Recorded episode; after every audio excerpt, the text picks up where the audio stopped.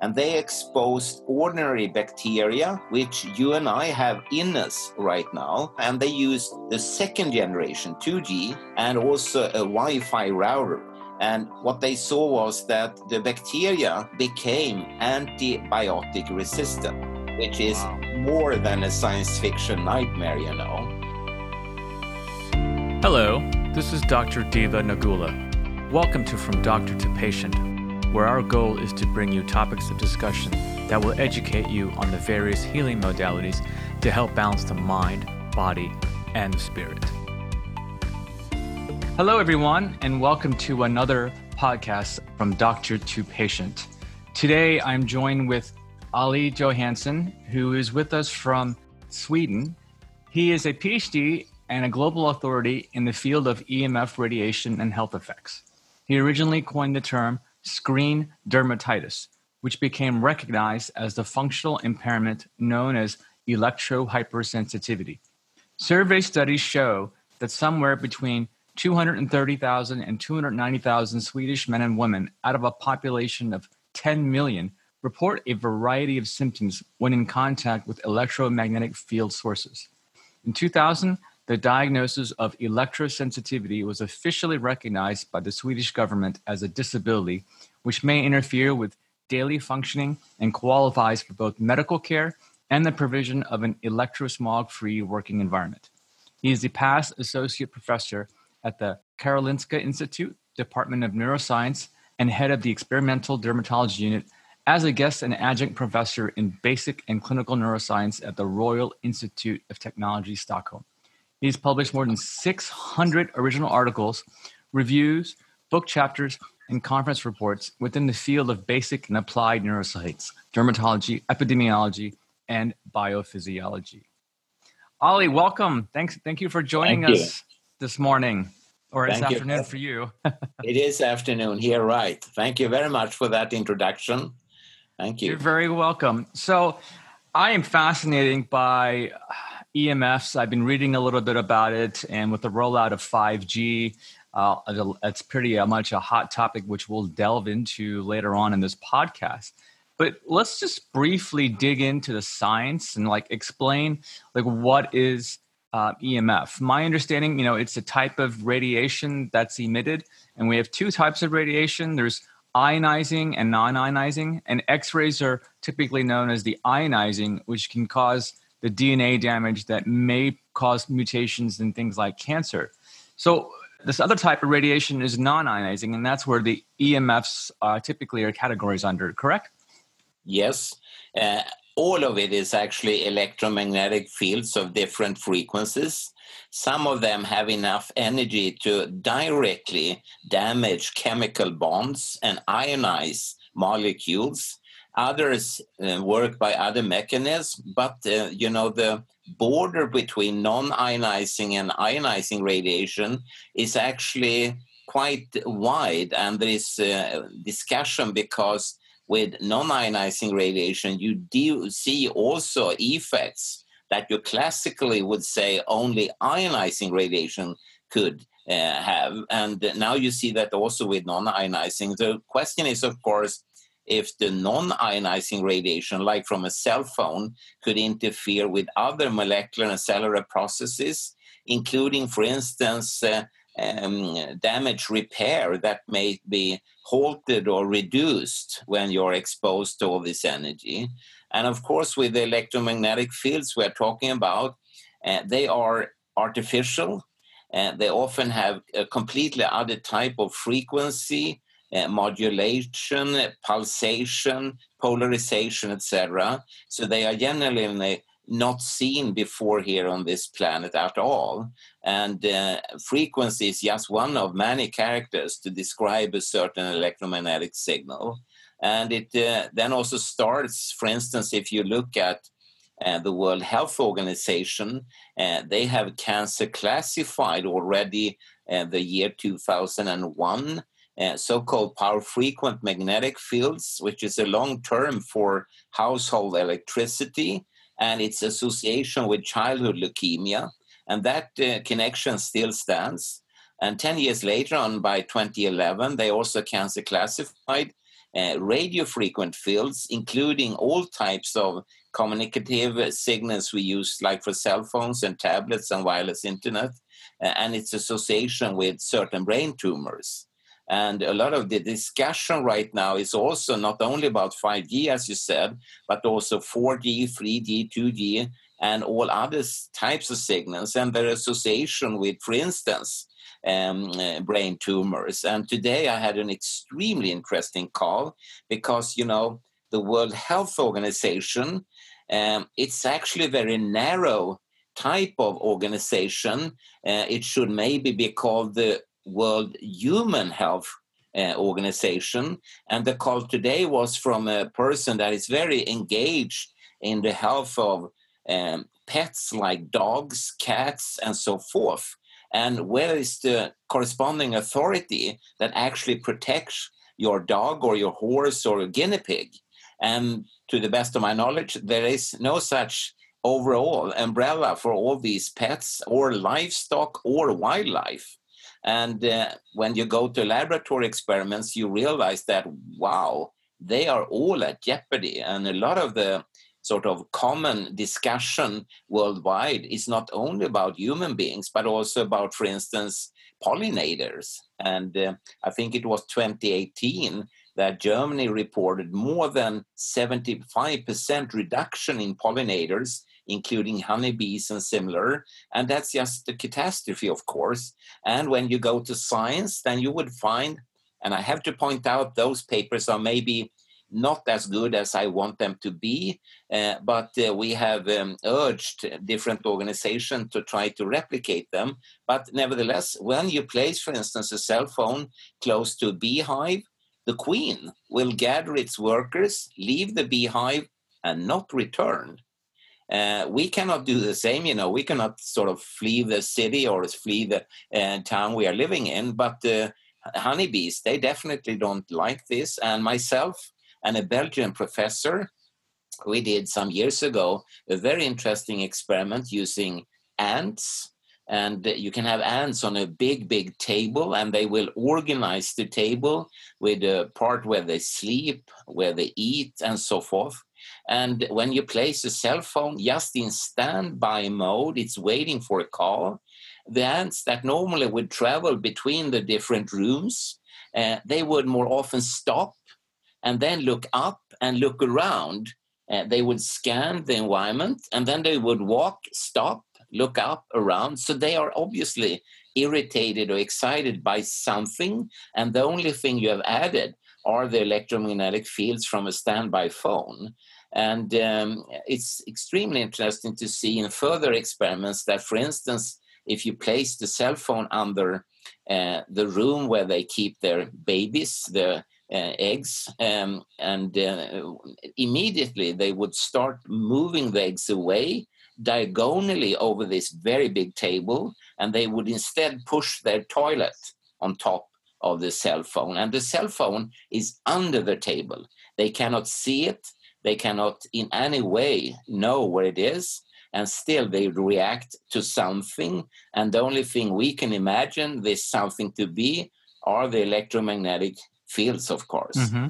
That's that's fascinating, and this is all through um, some sort of cell phone signal, right? So we're constantly around cell phones, and you know, as many years have passed with technology and its innovations, we live through our smartphones and cell phones.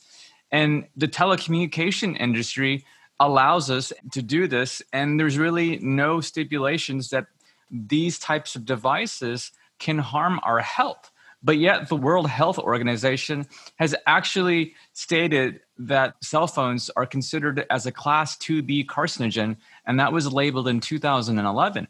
So, why isn't more information or more issues being brought out by the telecommunication industry to help us really prevent any issues, prevent any harm from these signals.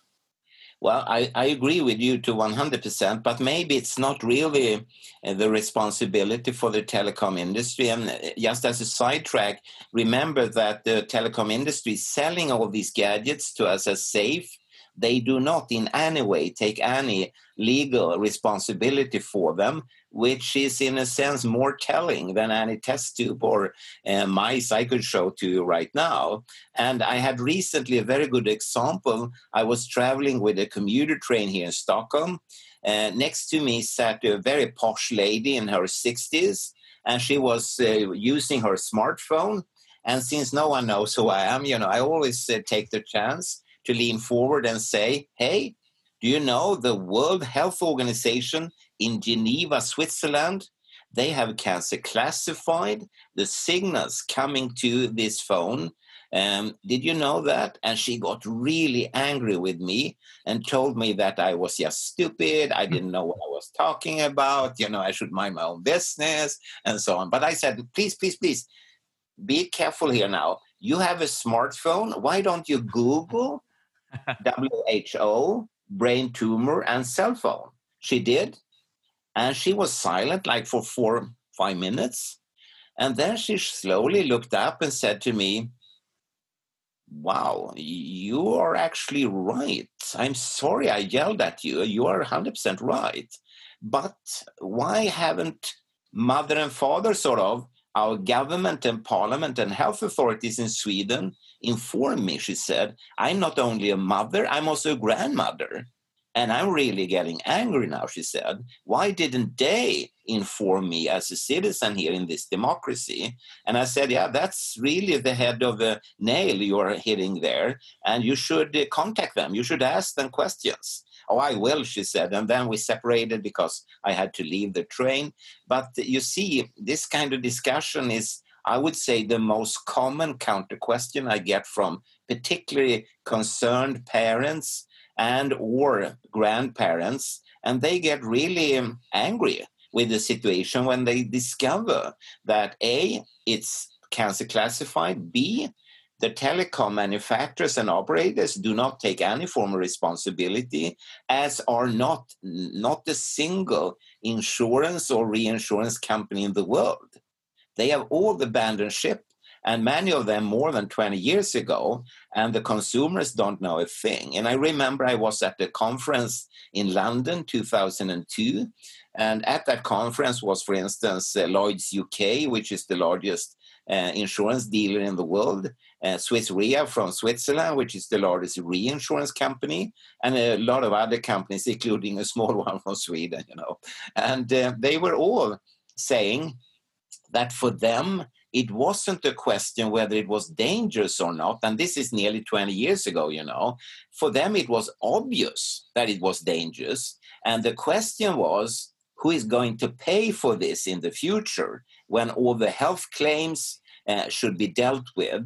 And they didn't want to take that responsibility. And they didn't do anything illegal because they are private enterprises, you know. They decide themselves if they want to insure or not. But many people, like in Sweden, I would say everyone, uh, they believe that by having uh, assurance of some type, they are protected against health issues from, for instance, their cell phone but they are more naked than any baby ever was, you know, so no way. And when you tell people this, then they get the same kind of very good questions as you have. Yeah, that's interesting because insurance companies are in the business of making money. So yes. if they're not going to cover issues that are arising from EMF stress, then we know that it's a losing battle for them because they know yeah. that the EMF stress on, on our bodies is very harmful, and they know yeah. that this is this is a, a correlation that they don't want to cover because it's going to lose them millions and billions of dollars. Well, I would go even further, trillions or even bigger numbers. You know, I mean, it's just an enormous uh, question around the corner. And we have recently sent actually a letter to the Swedish Prime Minister. His name is Stefan Löfven. And uh, we wrote to him before the corona crisis and we put exactly your sort of thought into his head. What will happen when, uh, for instance, uh, people, brain tumor patients, win as they already have done in Italy, for instance, uh, when they start to win court cases in the United States of America and claiming compensations in the enormous numbers, and I know they are starting in the United States at a hundred billion dollars per case. Sweden would survive two such cases because more than we will go completely bankrupt uh, because Sweden has put a lot of money into Ericsson telecommunications. And if there would be an Ericsson system put at trial and losing in the United States, then it would be at the end of the whole of Sweden. So we wrote to the prime minister telling him and said, hey, what is your strategy? And I don't want to sort of um, try to make a joke or anything, but his response was um, blah, blah. it was no response whatsoever, and he didn't even bother to uh, write him himself. He sent it stepwise further down in the hierarchy. So it was a civil servant, a woman, who answered it. And what? Uh, they are not engaged or interested at all. And so now I every evening, you know, I go down to my, my knees and say, "Please, God, uh, do not make Ericsson lose such a case in the United States, you know, because then I need to sell my bicycle as well, you know." yeah. So you know, we're talking our, about you know all our retirement funds, for instance, through yeah, this kind of industry sectors, you know all our healthcare wow. system, all of and so on. You know, it's everywhere. You know, and um, wow. Not so good.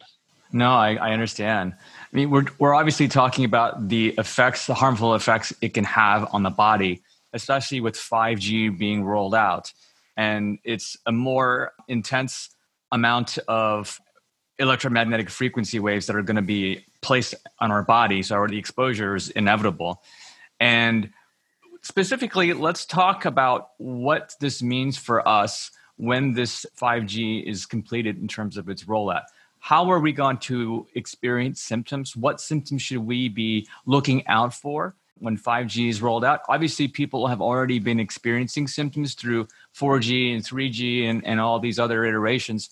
But specifically, let's talk about like the physiological symptoms that people can experience uh, with with electromagnetic frequency stress. Yeah, uh, I mean to begin with, um, such rollouts, and it was the same for two, three, and four G and so on. You know, they are performed without any form of due diligence or pre-market testing, which has been put, uh, I would say, really to the point in the United States in your Senate uh, when Richard Blumenthal in February last year asked, uh, for instance, the Food and Drug Association and uh, uh, the Federal Communication Commission and the operators and so on, what kind of data they actually had on 5G, proving it to be right. safe. Zero. And they had to answer it by saying they had not even investigated it. They had nothing to come up with.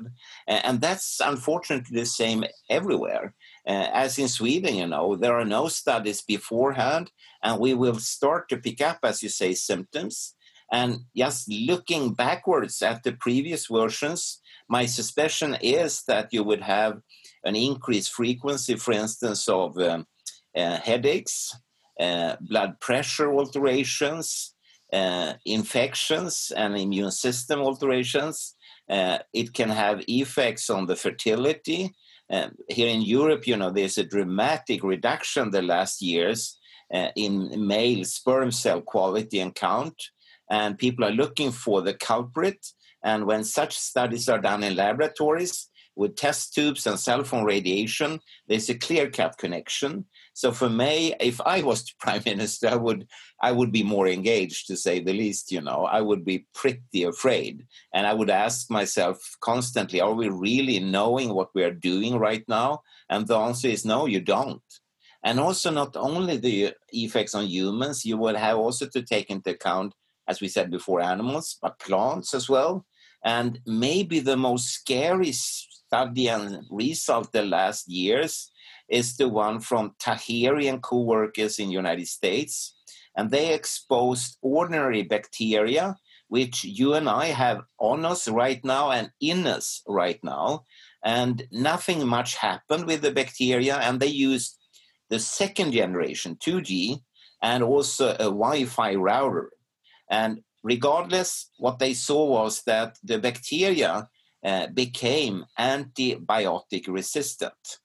Hmm which is wow. more than a science fiction nightmare, you know. And oddly enough, 2017, when this study was published, completely uh, without knowing about each other, the G20 countries had a special meeting in Europe only about the fact that already then more than 25,000 and today it's more than 33,000 Europeans die prematurely because of antibiotic resistance in healthcare. You can compare that with the numbers from the COVID 19 you don't reach that kind of numbers yet from covid-19 you know? Uh, so it's a big thing. And you know i immediately called a relative of mine who is an orthopedic surgeon and asked her. I said you read about it in newspapers now and then that antibiotic resistance has become a problem in healthcare? And she just said problem? Are you kidding? It's an enormous issue. And if not some inventor quickly comes up with new antibiotics we are well, I guess you would say screwed, you know. And um, she said, soon people will start to die again from a splinter in their thumb, mm. as they did at the end of the 1900th century, because we cannot save them. And uh, then suddenly, you know, the corona question uh, seems, um, well, relatively smaller than such a perspective. Yes. And at this G20 meeting, it was calculated that by 2050, more than 10 million people worldwide would die from antibiotic resistance. Uh, but you know, if you connect the results of Taheri and the discussions of the G20 countries and put them together, the 10 million could easily be 7.6 billion people. Wow. That yeah. scary number. So, I mean, I hope that my prime minister in Sweden is the exception and that all other kings and prime minister and presidents and whatever uh, that they are engaged in this because this yeah. is huge. Yeah, and then also um, from my understanding as well, there is a, also a connection between EMF stress and autism and Alzheimer's disease. Yeah, so we're seeing huge numbers of both autism and Alzheimer's in this country. I believe autism there's one in 10 children that are being that, that have autism now. Yeah. so and it's and and there is a correspondence between emf stress and these diseases. And yeah. kids these days i mean they're on their on tablets or on their phones at a very young age. So they're being exposed to this type of stress on a regular basis. You know when you and i were children we didn't have this type of issues right? And and we were able to overcome anything that was happening to us because we weren't our immune function weren't constantly compromised. But now it's it's inevitable. So i mean how can we protect our children and how can we protect the elderly? And how do we protect ourselves from the the ill effects of, of yeah. emf stress no, these are excellent questions, you know. And before we leave the damage side, uh, unfortunately, very, very detailed and accurate science has been done in animals like rats and mice and similar, showing that exposure of their brain to everyday type uh, radiation from cell phones and mobile telephony will destroy nerve cells and also kill nerve cells in their brains in the exact areas where you have the association with Alzheimer's disease, for instance, including the hippocampus. Uh, and that is extremely scary. And I'm surprised that not health authorities and others react to it. But I guess, uh, as always, money speaks. It's uh, more a question of greed and profit than of actual need. And then for protection, it's uh, interesting you bring that up because um, the last five years or even six years, when I give lectures, and now I'm of course stranded here in Sweden, but normally I would be touring somewhere in the world. Uh, I was recently both in the United States and in England and in Italy and so on, but after Christmas, you cannot do it any longer. And um, um, when when I've been uh, giving my lectures, uh, more and more often people have asked exactly that question: What kind of solutions are there? And um, well, I mean, there are of course uh, possibilities. Um, this month, for instance, uh, the Polish company called Mudita has launched a low radiation cell phone called Mudita Pure And in Sweden, there is a fantastic company called uh, Radiation Protection of Sweden. It's shortened RP of Sweden. Uh, and you can Google it, rpofsweden.com, I think it is. And they have like um, cases, you would say, for cell phones, tablets, Wi Fi routers, etc. Uh, and they would reduce the radiation dramatically, somewhere in the order of 70 to 99, sometimes even 99.9% reduction, and still wow. having connectivity, battery time as before, etc. Uh, so it works very elegantly. And the question is, of course, with such a dramatic reduction of the personal exposure, is that enough? or are you still influenced by the uh, uh, radiation from more far off uh, antennas and base stations. And uh, we would need to do, of course, studies on this. Unfortunately, I'm retired myself, and it's expensive to do any form of scientific experiments. But I'm constantly looking for, you know, some millionaire or a million people with a single dollar each, you know, either one uh, that could support such studies because uh, in contrast to the FDA and FCC in the United States, I want to know now before it's too late. Hey, Dr. Diva here. Thank you to all my listeners who supported my book and helped to make it a huge success. You all have helped us hit number one in Barnes & Noble, number one in oncology, cancer, healing, and medical ebooks, and number 21 in all of the Kindle store. You've also helped us hit number three on the Wall Street Journal bestseller list. If you haven't received your copy, you can find it on Amazon, Barnes & Noble, or booksamillion.com. Visit from doctor2patient.com to become part of our growing community of health and wellness aficionados and to learn more. If you like our book and podcast, please go to Amazon.com to write a five star review and go to Apple Podcasts to also write a five star review on this podcast or any of our episodes that you've enjoyed. We need reviews to attract and secure top notch guests for this show. Thank you so much for your support. That's interesting that you bring up these devices that are being uh, manufactured that have the ability to curtail the amounts of radiation that are being emitted. And in our homes, we're constantly under the influence of our Wi-Fi routers and as well as our cell phones. And in the future, what we're seeing is the rollout of 5G. And in some areas around the U.S., 5G has already been rolled out, as is areas around the other, uh, in the world.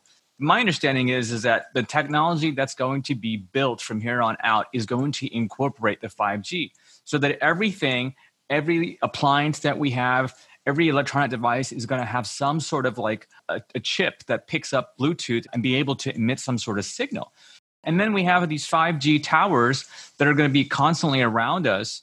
And, and then, then you talk about these, the satellites that are going to be blanketing the whole Earth with 5G. So we can't escape it, even though we have devices that might be uh, manufactured to reduce the amount of, of, of uh, EMF and radiation. So there's got to be something else that we can do for our own bodies because we're going to be constantly barraged to protect us. I mean, any other suggestions that you might have for us? Well, I mean, you can, of course, uh, buy, for instance, uh, microwave shielding costumes and cloth, uh, but they're very heavy to carry and you get very warm inside of such a spacesuit arrangement.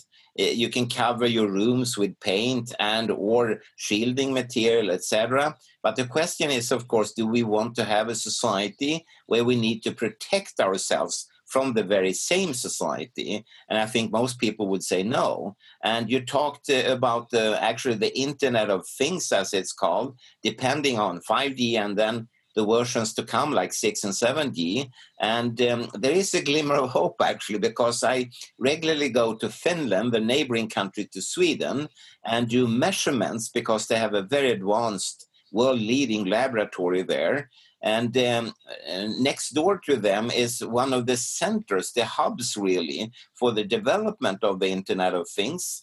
And when I was there last time in uh, October last year, I talked with a number of CEOs from these companies, and they said that it seems that if people are kind of saturated. They don't want to have more apps in their phone. They rather want to have, like in Sweden now, a puppy or a kitten or a baby or a neighbor or someone to talk to, you know.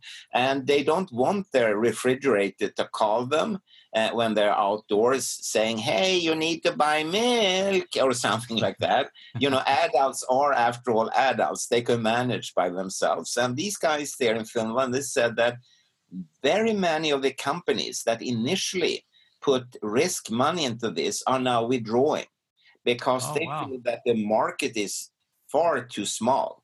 There will be a few tech nerds that want to have all these gadgets, but there are too few to produce them.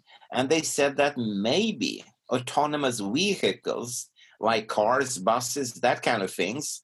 But for instance, in Sweden, when car drivers have been interviewed, practically all of them said, No way. I want to drive my own car. I don't want to have a computer doing it, even if it would be safer. Uh, so they enjoy driving the car, actually, you know. And so the question is again, how would we have such a society? A few cars being autonomous, the rest being non autonomous. And in Stockholm, there is right now a bus line with a bus that actually moves around by its own. And in Copenhagen, you have a, a driverless train. And I mean, there are developments like that. And of course, again, the companies developing such gadgets, they want to sell them, so they are pushing. But uh, the question is if the consumers are accepting all of this. Uh, and also psychologically, I went in this metro train in Copenhagen actually, and it was a little bit a fun feeling because there are no driver, no personnel, nothing. And you sit all the way up front and see the rails in front of you. And for the kids, they have glued like a panel so they could play that they are maneuvering the train. And there was a small girl, you know, playing ding, ding, ding like this. It felt a little bit odd, you know, to sit there and looking down at the girl thinking, yeah. Are you and the computer in contact or not you know? Or is this going to end well? Uh, of course we ride at the airport without any problem but psychologically mm-hmm. maybe people would say no thank you to this. Uh, and i could see the benefits and there has been a number of television programs uh, about um, the general uh, robotization or automation of the workforces and with some um, um, or what do you say, paradoxal uh, consequences. Uh, for instance, uh, around the corner, you would have real life looking, life working sex dolls, putting only in Europe many millions of people out of service and work. Uh, are we prepared for that from a society point of view? And in Sweden, it's a discussion all taxi drivers, all lorry drivers, all bus drivers, train drivers, and so on. Well, what should they do then? You know, I mean, not everyone could be maintaining the very same systems that has made them out uh, of work. Uh, you only need a few such experts, and maybe a taxi driver is not the first to become a computer expert on a complicated autonomous right. vehicle. So, uh, yeah, around the corner, we have some pretty big questions that yeah. trace after 5G slash the Internet of Things. Yeah, that's actually good news because that's what my understanding was was that there was going to be all sorts of technologies you know that were going to be implemented in appliances and everyday items that we use that have the ability to emit a signal to our cell phones or to our routers. But that's good that people are more disinterested in those types of technology. So that that gives us a little bit of hope. Yeah, we won't be constantly inundated and surrounded by by EMF uh, frequencies. You know, they showed a Swedish home uh, that was uh, fully automatized. Uh, you just use your voice to uh, put on or put off the radio and the television and the lights and so on and there was a young man you know running around and shouting on and off and so on you know and then afterwards uh, one or two days later i had a discussion with a group of men and women and they were all um, uh, unified around that they felt the man was silly. uh, he looked just silly, you know. It, it was yeah. just a silly situation. And then I said, yeah, it works as long as it works. The moment it breaks down uh, and you don't have a knob to turn on the uh, light in, in the bathroom, you know, are you then really happy? So you mentioned you, you mentioned previously that we could employ some things like wearing some type of cloth or applying paint. Can you be a little bit more specific in terms of those types of tips that can help eliminate or prevent the excess yeah. EMF stress? Yes, indeed. And um, there are companies, uh, even on the internet, where you can order that kind of paint or shielding uh, cloth and shielding metal mesh and so on. Um, it's not um, cheap to begin with, and you need to really know what you're doing. So you need a measurement equipment, which in itself could be complicated and expensive. So mostly people would turn to like a building biologist. Uh, and for instance, in the United States, I know that it's in the order of 50 persons that are not only building biologists, but they also have the extra credentials of being um, educated within the field of electromagnetic uh, radiation. And such persons, they would be able to really monitor, measure, uh, sort of objectify the whole situation and come up with a solution, a remedy.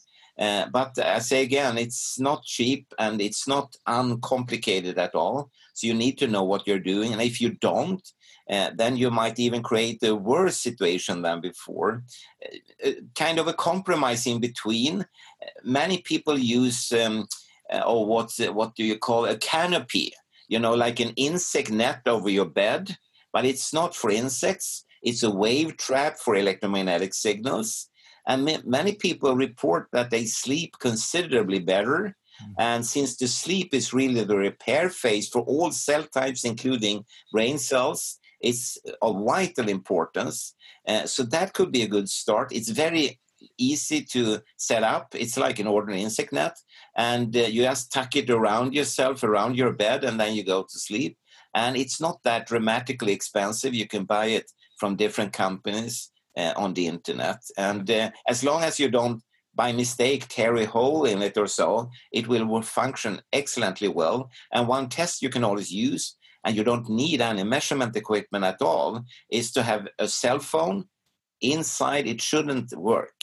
Mm-hmm. Uh, if it way. does, mm-hmm. then you have some kind of a leakage, you know. Right. And then what about? Is there anything that we can put around our cell phones? to protect the emission of well, electromagnetic that would definitely only yeah that would only be these um, RPO Sweden cases. Uh, I haven't uh, been testing all other types of cases in the world. I know there is a number of manufacturers, uh, but uh, at this Finnish company, I have brought uh, to them um, different other cases, and unfortunately, they do not work. So then you just waste your money. But this Swedish RPO Sweden, uh, it does what it says, and they are very good in the sense that they only talk about uh, radiation reduction. They don't say that you will not get a brain tumor later on or something like that uh, because okay. they don't know. They cannot promise you that, but you will have a very hefty, I would say, radiation reduction. And I've heard, I mean, since you started in your introduction to talk about electrohypersensitive people, very, very many such persons report an excellent situation and they write to this company i've seen uh, letters they have sent to them telling them that they haven't been able to even use a cell phone for years and suddenly they can like half an hour a day or 10 minutes a day or something so it's a big revolution and also when they cover their routers and tablets and so on uh, they can allow themselves to be exposed at least for a shorter while each day so evidently the reduction of radiation does something. And the question is, of course, will it do enough to keep you away for long term effects like Alzheimer's, uh, autism, as you mentioned before, cancer, etc.? And there we don't know yet. But for the people who are listening to this podcast, I guess some simple tips that we could provide them would be to essentially put the phone on airplane mode when you're sleeping at night. You know, maybe consider shutting off the Wi-Fi router at night so that you're not constantly barraged by electromagnetic frequencies. And um, also move the phone as far as away you can from the bed. Don't tuck it into your under your pillow or something like that. No, put it at the far end of your flat or house and leave it there. You know. Yeah. And then when we're talking on the cell phone, I'm actually guilty because I'm using Bluetooth earpods. Yeah. So, are there any other devices that we can substitute um, that we may use on a regular basis that would prevent us from exposure? Like, I, I guess there's some headphones that we can wear that yeah. are that have air tubes and that yeah. allow us to eliminate the signal um, because mine I'm wearing right now has a Bluetooth signal. Yeah, but I think that there are some devices like that. Correct? Yes, there are. And again, this uh, very same Swedish company I mentioned before, RPO Sweden, they do have. I've seen on their website earphones that are based on other technologies. Uh, so that would be the initial start, and you would definitely not use any Bluetooth-based ones as you have right now. Uh, so that that's a good suggestion, indeed. Right.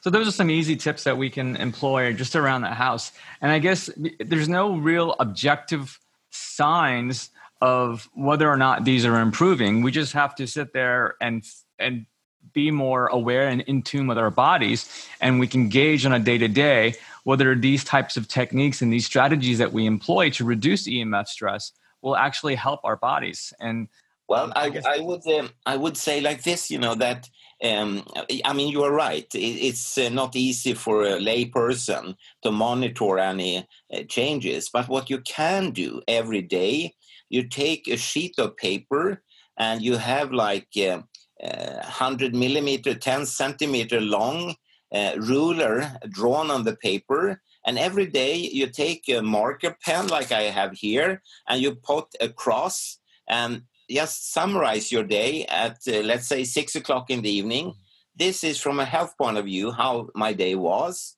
and then the next day the next day next day and this is called the visual analog scale and then you can see over time if you kind of quickly flip them all over if this cross would move to better or stay stable or move to worse and that would be an indication that whatever you have done maybe works or not and I also see that many persons very wisely they uh, change like uh, uh, what they eat, what they drink, and the amount of exercise and so on.